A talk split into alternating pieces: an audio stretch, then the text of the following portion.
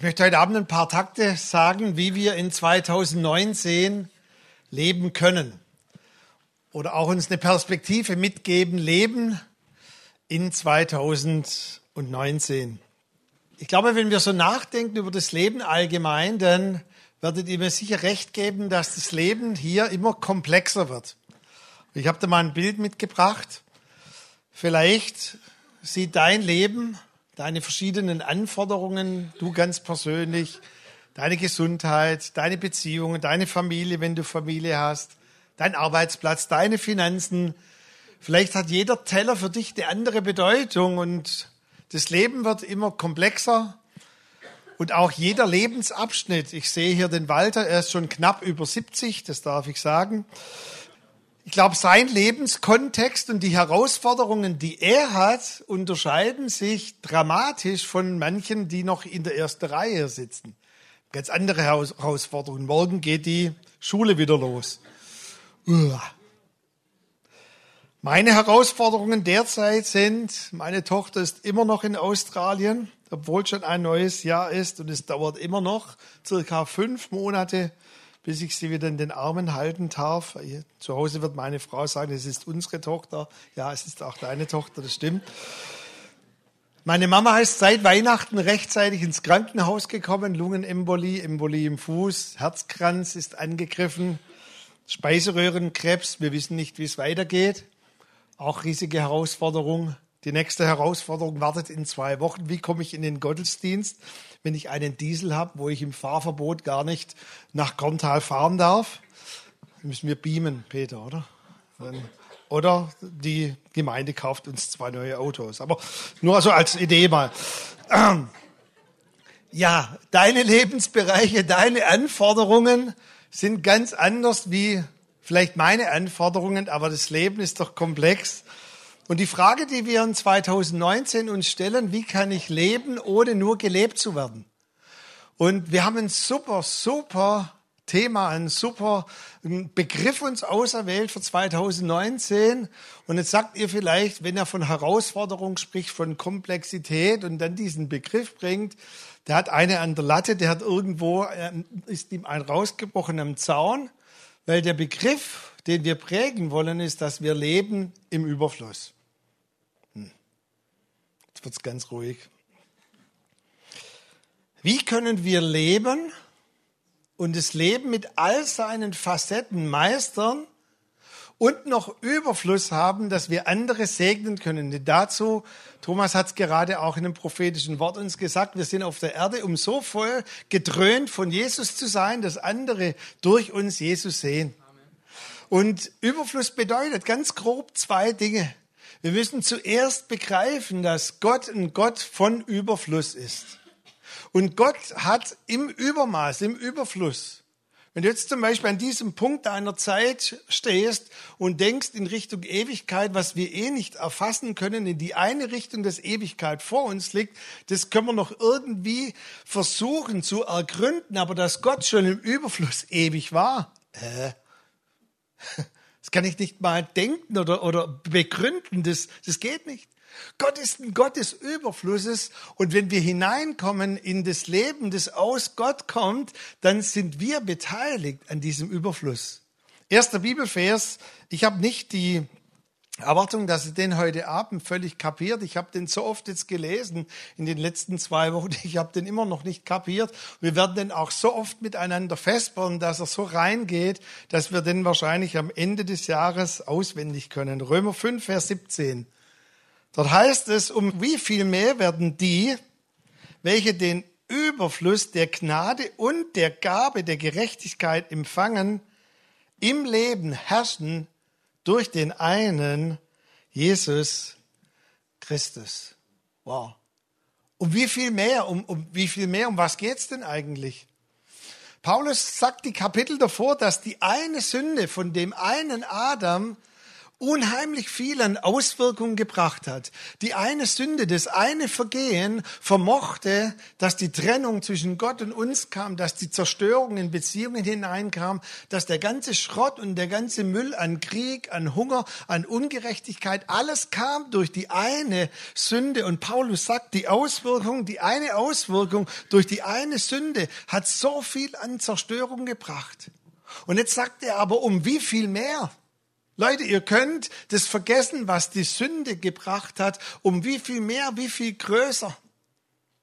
Das ist der Begriff, den vielleicht so zwei Jugendliche oder Kinder miteinander so chatten, miteinander. Mein Bruder, wenn du den kennen würdest, wenn du noch einmal was zu mir sagst, der ist so groß, der haut dir voll eins in die Fresse. Ich habe meinen Bruder, der wirklich größer ist als ich, immer größer gemacht, als er wirklich ist. Und ich war rotzfrech im Fußball und in der Schule. Und er musste dann ausbaden, weil der große Bruder musste dann immer mit den anderen großen Brüdern sich schlägern. Die haben gesagt, ich habe auch einen großen Bruder, der ist noch viel größer als deiner. Und ich bin dann ganz gechillt zurückgegangen und die beiden haben das dann ausgekämpft miteinander. Aber mein großer Bruder, acht Jahre älter als ich, hey, um wie viel mehr? Und hier sagt Paulus, um wie viel mehr kam nun durch Christus nicht nur eine Flurbereinigung, eine Beseitigung oder eine Schönheitsoperation, sondern durch Christus kam diese Perspektive, dieser Überfluss, dass die Macht des Teufels, der ganze Einflussbereich völlig zerstört wird, dass wir eine völlig neue Lebensperspektive haben. Und das Wort Überfluss bedeutet in der Bibel so viel. Es ist der Begriff, den eine Frau mit einem Krug beim Wasserholen, dieser Begriff wurde daher geholt. Eine Frau holt Wasser mit einem Krug und sie tut hinein so viel wie möglich, nimmt ihn auf den Kopf und jetzt versucht sie zurückzugehen und sie wird immer irgendwas verschütten. Das ist Überfluss. Übrigens in euren Bibeln, wenn irgendwo steht, dass Jesus uns mit Heiligem Geist erfüllt, das stimmt gar nicht. Könnt ihr durchstreichen. Dort heißt es, er überfüllt mit Heiligem Geist. Darf ich mal so sagen, wer von euch nur erfüllt ist mit Heiligem Geist, Ihr habt noch eine weite Reise, Reise vor euch in 2019. Wenn du bisher nur erfüllt bist mit Heiligem Geist, es liegt doch diese Perspektive vor dir, dass du überfüllt bist mit Heiligem Geist. Alle Personen in der Bibel, die erfüllt waren vom Heiligen Geist, da ist es aus jeder Pore herausgedrungen in der Anbetung, indem dass sie anderen Menschen mitgeteilt haben oder dass sie so heiß waren wie Frittenfett, dass sie Wunder tun wollten. Sie waren so überfüllt mit Heiligem Geist wie ein Aufziehmännchen. Jesus erfüllt nicht mit Heiligem Geist, er überfüllt mit Heiligem Geist. Das Land, das zum Beispiel Gott den Israeliten versprochen hatte, und er sagte, das ist euer Land.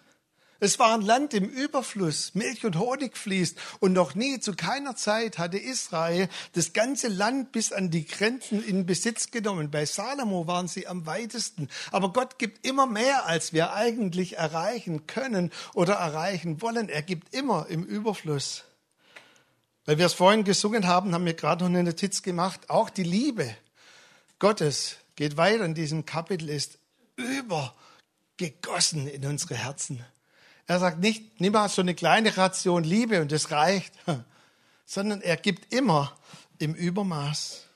Und Freunde, wenn wir das Geheimnis entdecken, um wie viel mehr, was Gott in unser Leben hineingetan hat und was er uns gegeben hat, dann wird das Resultat das sein, was es hier heißt, dann werden wir im Leben herrschen, aber nicht wir, sondern durch den einen Jesus Christus.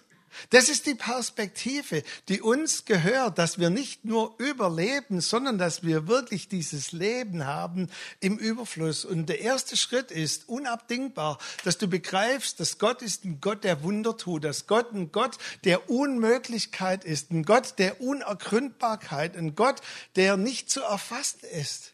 Gott gibt immer, immer im Überfluss.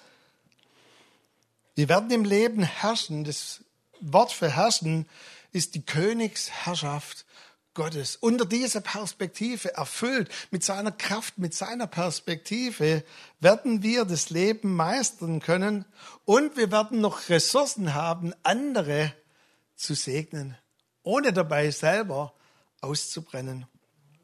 Jesus hat von sich selber gesagt, ich bin gekommen, damit sie Leben haben und es in Überfluss haben. Wow. Jesus sagt, das ist meine apostolische Sendung. Deshalb kam ich auf die Erde. Das ist die Zusammenfassung, dass ihr drei Dinge habt, dass ihr Leben und Leben habt. Wisst ihr, dass schon ein Unterschied ist zwischen Leben, existieren und Leben zu haben? Die niedrigste Form ist, dass wir leben, dass wir existieren. Und ich möchte uns wirklich herausreißen aus dieser Perspektive 2019, dass wir nur leben, dass wir nur vor uns hin existieren und uns einfach treiben lassen. Es ist ein Unterschied zwischen Leben und Leben zu haben das Leben gestalten zu können unter der Kraft des Heiligen Geistes, dass ich eben, wie Thomas das vorhin auch im prophetischen Wort gesagt habe, dass ich nicht so lebe, wie andere mich sehen wollen, noch wie vielleicht ich mich selber sehe, sondern Leben haben bedeutet, dass ich in dieser Perspektive lebe, die Gott für mich hat, jeden Tag und über das ganze Jahr 2019. Und wenn ich in dieser Perspektive bin, dann geschieht eines, dann habe ich sogar noch Überfluss. Oh, ich weiß, euch Schwaben, ihr wollt vielleicht gar keinen Überfluss, gehört doch alles mir. Ja, wir schwimmen ja so. Ja. Aber wir sollten eigentlich wow, Überfluss anderen weiterzugeben. Ich bin gekommen, dass sie Leben haben und es in Überfluss haben. Dieser Vers hat aber auch einen Teil A. Und dort heißt es, ein Dieb kommt, um zu stehlen, zu schlachten und umzubringen. Ich aber bin gekommen. Hey, wir werden den Vers im Überfluss noch behandeln. Heute Abend nur eine kurze Einführung. Seht ihr diese Gleichung, was durch die Sünde kam in diese Welt, was durch den Machtbereich der Finsternis kam in diese Welt? Das sind ziemlich drastische Begriffe, die hier genannt werden. Es kam dieser Raub, ein Dieb kommt, um zu stehlen, zu schlachten und umzubringen. Und wenn Jesus das so ganz knallhart sagt, dann möchte er uns keine Angst einjagen. Uh, hoffentlich haben sie jetzt Angst. Sondern er möchte einfach alle mal klar machen, Leute, passt auf, es gibt diesen Räuber, es gibt diese Zeitfresser, es gibt diese Zerstörungsmechanismen in euren Beziehungen, in euren Gedanken, dort wo ihr lebt. Es gibt diesen Machtbereich der Finsternis und dieser Machtbereich der Finsternis hat ein Ziel, Raub, Fressen, Stehlen, umzubringen. Denk doch mal über dich nach. Wo sind denn die Fresser, Zeitfresser, Energiefresser in deinem Leben? Wo sind vielleicht auch Dinge, die sich nicht entfalten können, weil sobald du irgendwie den Kopf wieder hochnimmst und Schritte tust, immer wah, kommt wieder ein Widerstand in dein Leben hinein. Oder wo investierst du und machst und strengst dich an, aber irgendwie entfaltet sich nichts. Und Jesus sagt, aber ich bin gekommen, um genau diese Dinge aus deinem Leben hinaus zu drängen. 1. Johannes 3, Vers 8 sagt, dazu ist erschienen, ist gekommen der Sohn Gottes. Wozu? Um die Werke des Teufels zu zerstören. Darf ich es mal heute Abend nicht empfinden, so ein Drängen in mir auch eine Klarheit aussprechen zu dürfen, ja vielleicht sogar zu müssen.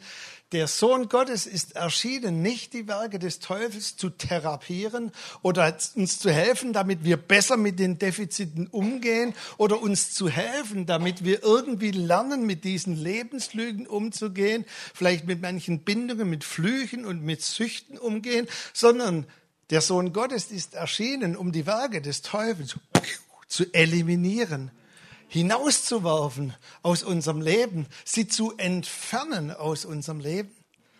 Und wir gehen in diesen Vers noch ein paar Mal hinein, deshalb auch während der Zeit und im Abendmahl. Mach doch mal für dich eine kleine Gleichung und schreib vielleicht mal links heute Nacht noch oder die nächsten Tage mal rein, wo ist in deinem Leben, wo sind Fresser, Zeitfresser, Energiefresser, wo hast du das Gefühl, dass dir Dinge immer wieder geraubt werden in deinem Leben? Wo du vielleicht auch immer wieder Schritte machst und du merkst, du, du, du stößt an Mauern, du kannst dich nicht entfalten. Und dann macht man auf der anderen Seite diese Gleichung, was Jesus gesagt hat, ich bin gekommen, dass sie Leben haben, nicht nur existieren, sondern Leben haben. Dass sie ihr Leben gestalten können, dass sie zurückkommen in diese Identität von Adam und Eva. Es ist eure Erde, es ist euer Raum, in dem ihr wohnt. Macht sie euch untertan, gestaltet euer Leben, lebt euer Leben in der Perspektive, die ich über euch sehe. Und aus dieser Perspektive noch Überfluss zu haben. Wie sieht deine Gleichung aus? Wie ist das Gleichgewicht zwischen negativen Dingen um zu leben, um wirklich Überfluss zu haben, hat Gott uns die Autorität gegeben, dass wir all die Dinge aus unserem Leben eliminieren, hinauswerfen, zerstören, hinausdrängen, ablegen, dass wir sie hinauswerfen, damit das Leben einen Fluss hat und die Quelle in uns fließen kann. Wäre das nicht eine super Perspektive für 2019? Oh, ich bin gekommen, um die Werke des Teufels zu zerstören. Es gab eine Person in der Bibel, die eine riesige Bekanntheit erreicht hat durch ein Buch. Das Gebet des Jabez. Habt ihr vielleicht schon mal gehört, wo von der Person nur zwei Verse in der Bibel berichtet werden. Nicht mehr, aber eine riesige Berühmtheit erreicht. Und wenn wir das Gebet von Jabez, das wird nachher das Gebet sein, mit dem ich uns dann auch in das Abendmahl hinein weiterleite und wo wir auch füreinander beten, müssen wir zuerst mal die Lebensgeschichte von diesem Jabez begreifen. Es heißt dort, ein Mann namens Jabez wurde, neuere Bibelausleger sind sich einig, dass man diese hebräische Zeitform auch übersetzen muss oder sogar übersetzen muss in wurde wurde der angesehenste unter seinen Brüdern.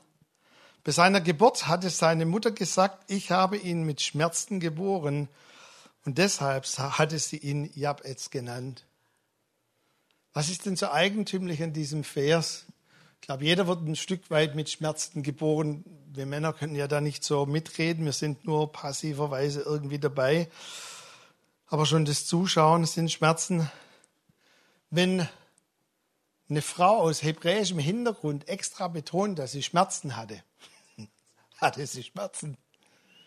Es, manche sagen sogar in der Auslegung, dass es noch ein Volk war, das hin und her gezogen ist, also Nomaden.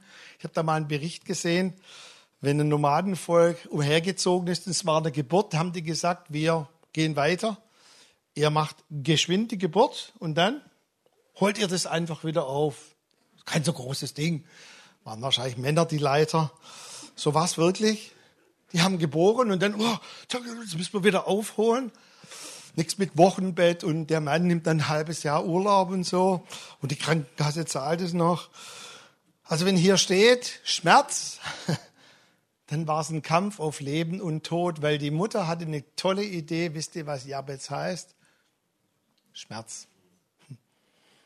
Und als der Kerl größer wurde, hat man zu ihm gesagt, Guten Morgen, Schmerz. Mr. Pain. Mr. Trouble. Ja, und es war sein Lebensprogramm. Und deshalb ist dieser Shift hier, er war nicht immer der angesehenste unter seinen Brüdern. Er war ein armes Schwein, er war eine arme Sau, er war abgestempelt, weil er seiner Mutter Schmerz bereitet hat, war auch in dem Denken verhaftet, dass irgendetwas, ein Fluch da war, wieso die Mutter wahrscheinlich hier gestorben ist. Und sein ganzes Leben war wahrscheinlich eingeengt und er saß vielleicht in so einem Gottesdienst und sagt, was faselst du da über Überfluss? Mein Leben ist nur Schmerz und Einengung. Ich werde gehänselt in der Schule, ich bin der Loser. Aber dann hat ein Gebet sein ganzes Leben verändert.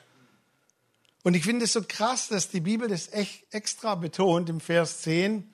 Er selbst hatte zum Gott Israels gebetet. Er selbst hatte. Weißt du, irgendwann ist er an den Punkt gekommen, wo er vielleicht nicht eine Predigt gehört hat, wie ihr heute Abend, dass da Jesus kam. Jesus war doch nicht geoffenbart, aber da war diese Offenbarung in seinem Kopf. Das ist doch nicht normal, wie ich lebe und rumeire. Und er ist aufgestanden. Er hat auch nicht gesagt, das bete du mal für mich, sondern er hat gesagt, ich mache jetzt mit diesem blöden Leben und mit diesem Schmerz in meinem Leben Schluss. Und er selbst hatte zum Gott Israels gebetet, segne mich und erweitere mein Gebiet, steh mir bei und halte Unglück und Schmerz von mir fern. Wow, gar nicht mal so dramatisch das Gebet, oder?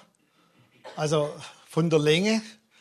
Und dann er betet eigentlich genau das, was er will und sagt, Herr, segne mich. Ich möchte nicht mehr Schmerz heißen. Ich möchte nicht mehr Mr. Pain sein.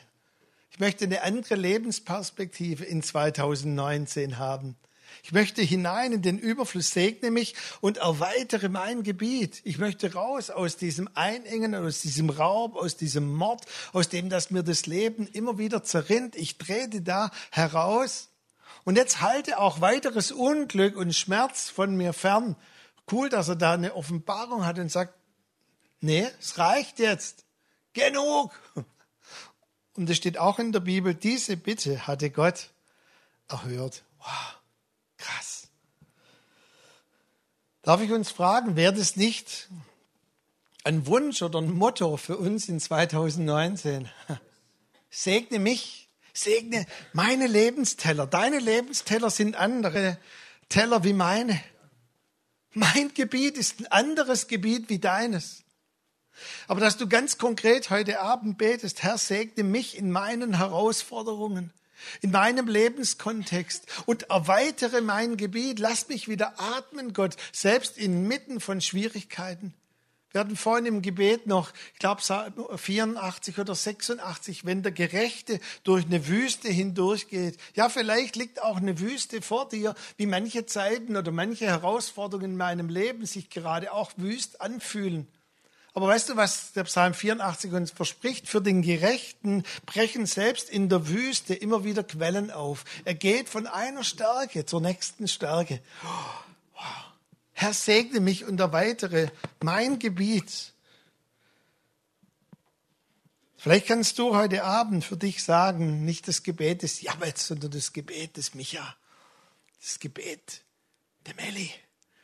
Mein Gebet. Und ich denke, es wäre auch cool, wenn wir dieser Bitte im Abendmahl dann Ausdruck verleihen können. Weißt du, das Abendmahl, das erinnert uns immer daran, was Jesus für uns getan hat. Ich werde es nachher nochmal sagen. Der Wein erinnert uns an das kostbare Blut von Jesus. Und wenn wir den Wein in uns aufnehmen, dann erinnern wir uns nochmal, dass durch das Blut von Jesus, durch sein kostbares Blut, jedes Werk des Teufels nicht therapiert wurde oder irgendwie so hingebogen wurde, dass wir damit leben können, sondern es wurde zerstört am Kreuz von Golgatha. Und wenn wir das Brot in uns aufnehmen, dann nehmen wir bewusst Jesus in uns auf und wir sagen, Jesus, durch dich kam was in mein Leben? Dieser Überfluss an Gnade und an Gerechtigkeit.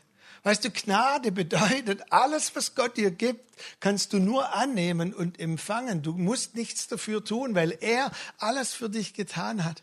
Das heißt, dass wir staunend vor der Größe seiner Majestät stehen und sagen, Gott, kann es wirklich sein, dass, dass du uns endlos liebst und endlos bedeutet, dass Gott dich schon immer geliebt hat und dass er dich immer lieben wird und er weiß heute schon, was für ein Mist du teilweise in 2019 noch bauen wirst. Er sieht es jetzt schon und sagt, ich liebe dich trotzdem. Meine Gnade überfließt und wird dich immer wieder zurückbringen zu mir. Und Gerechtigkeit bedeutet, dass wir eine neue Identität haben. Weißt du, wenn wir Majestät singen, wie wir es vorhin getan haben, dann anerkennen wir die Majestät Gottes in unserem Leben. Aber gleichzeitig, wenn wir uns ansehen in seiner Majestät, müssen wir uns königlich sehen, dass wir Könige und Priester sind vor ihm.